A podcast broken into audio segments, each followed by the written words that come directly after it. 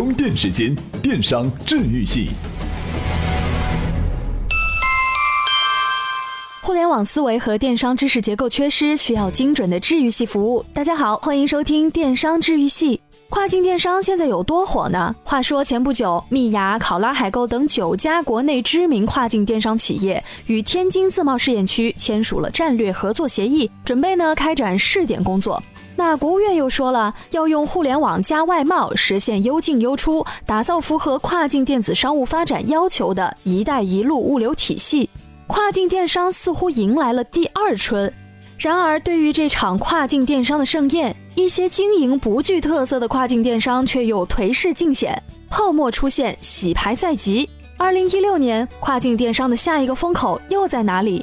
本期节目，我们就来探究探究跨境电商的转型之道。充电时间的各位朋友们，大家好，我是财经作家、互联网专栏作家封扬帆，欢迎大家关注我的公众号“封扬帆”。封是封神榜的封，扬帆是扬帆远航的扬帆。二零一四年，以天猫国际的上线为标志，跨境电商从过去的小众市场逐渐升级为主流市场。同时呢，一批创业跨境电商获得了巨额的融资。那在二零一五年，跨境电商领域却迎来了一场恶战，一些急于分得一杯羹的小型企业呢，在狂欢中死去。而今年，跨境电商的准入门槛大大抬高，各个竞争主体需要投入的人力物力和试错成本也将越来越高。在这种情形下，跨境电商的前途似乎不那么明朗。咱们先来算一笔账。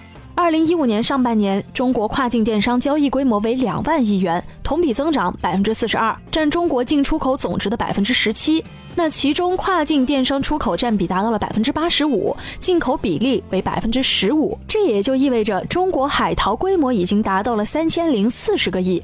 从数据上来看啊，这个规模是挺吓人。但其实这样一个数据，更多的反映了大家对于进口商品的需求量很大。基于对国货的不信任呐，特别是食品、化妆品、母婴用品等领域，跨境电商呢只是恰恰搭了一个桥，为国人实现这种需求提供了便利，但并不体现跨境电商本身就已经做得很好。咱们再来看另外一个数据。二零一五年的九月，国内跨境电商平台已经超过了五千家，境内通过各类平台开展跨境电子商务的企业超过了二十万家。这样一稀释，平均到二十万家企业，每家企业的交易额仅仅为五百万，海淘交易额呢仅为一百五十二万。那再平均到五千家平台，每家平台一年的交易额也就仅仅是四个亿，海淘交易额仅为六千多万。即便这些全部都是利润。除去运营成本，那还能剩下多少呢？可以想见啊，这些企业当中，即便有几家活得还可以，但是大部分的生存状况或许都不太乐观。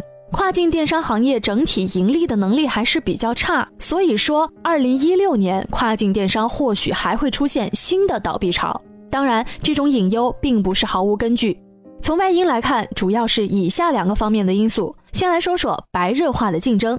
跨境电商们争夺的是境内电商消费者的消费能力。那目前国内消费总量应该不会大幅增加。由于被跨境电商抢去了一部分的消费能力，境内电商交易额或许会出现一定的减少。狗急还会跳墙呢。那些被逼急了的境内电商和企业将会采取更加周密的策略与跨境电商争夺蛋糕。其次呢，企业数量的快速增长意味着跨境电商内部竞争的激烈程度还会加剧。僧多粥少，弱肉强食，必然会导致大量不具备竞争力的企业倒闭。除了这些之外，新一轮跨境电商倒闭潮的隐忧还来自于新政策的影响。就有媒体报道说，国务院将部署新设一批跨境电子商务综合试验区，用新模式为外贸发展提供支撑。这其中呢，主要是利好的影响，但是对于大部分不具备竞争优势的企业来讲，却是竞争的加剧。因为企业总量的增加，倒闭企业的绝对数值也会相应有一个提升。所谓内因是根本，从另外一个方面看，很多跨境电商自身也存在着严重的问题。很多企业自身并不具备做跨境电商的实力，只是因为看到了跨境电商的潜力而盲目跟风。很多企业甚至连跨境电商的特点都没有摸清楚，便仓促上马，料想着一夜暴富。这种想法的错误在于对自己太过于自信，以为成功可以一蹴而就。今天阿里的成功，一定程度上是因为避开了这个误区。我们先来向马云取取经。充电语录：今天的阿里巴巴的市值也好，上市成功也好，不是今天做的，是我们十五年以前的想法。我们每个人做事情一定要去思考，如果你只做今天的生意。你只想今天做，明天就成功，你是一定不会成功的。因为凭什么你有这个机会？凭什么你比别人聪明？我认为今天商人要寻找一个机会，今天就能做，今天做，明天就有成功的机会，基本没有。因为这世界聪明人太多了。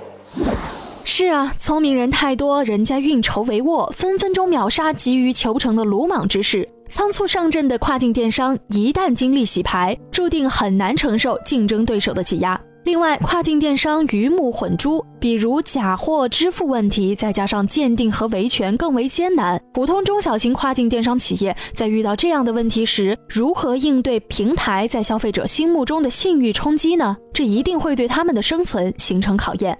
那么，在未来激烈的竞争中，哪些企业能够活下来呢？充电贴士。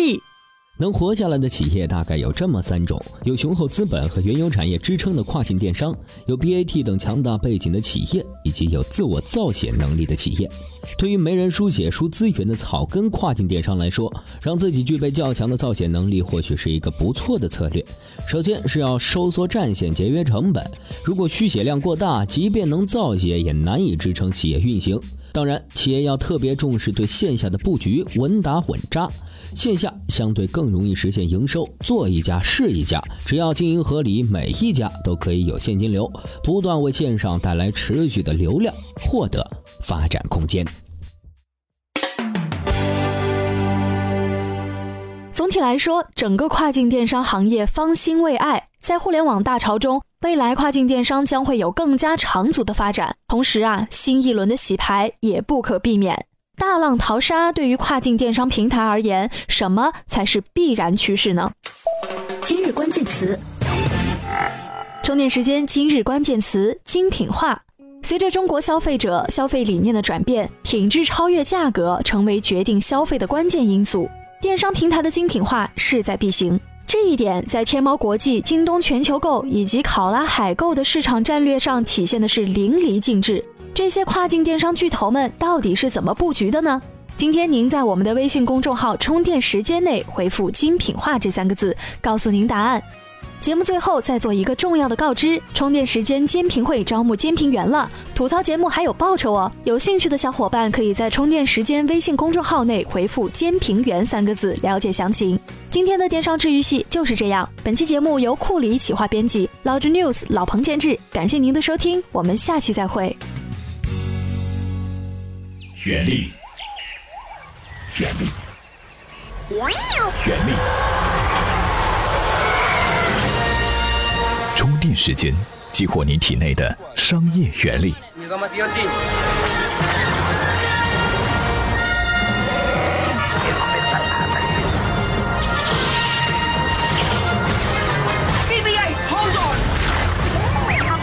充电时间，激活你体内的商业原力。